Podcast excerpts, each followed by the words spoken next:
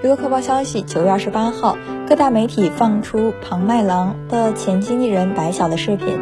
这一次视频之中的白晓非常认真的指了指庞麦郎的问题所在。白晓表示，他还不够真实，不够直面自己的遭遇，直面自己的家庭。他以为自己很厉害，还是一个大明星。如今，庞麦郎与白晓分道扬镳。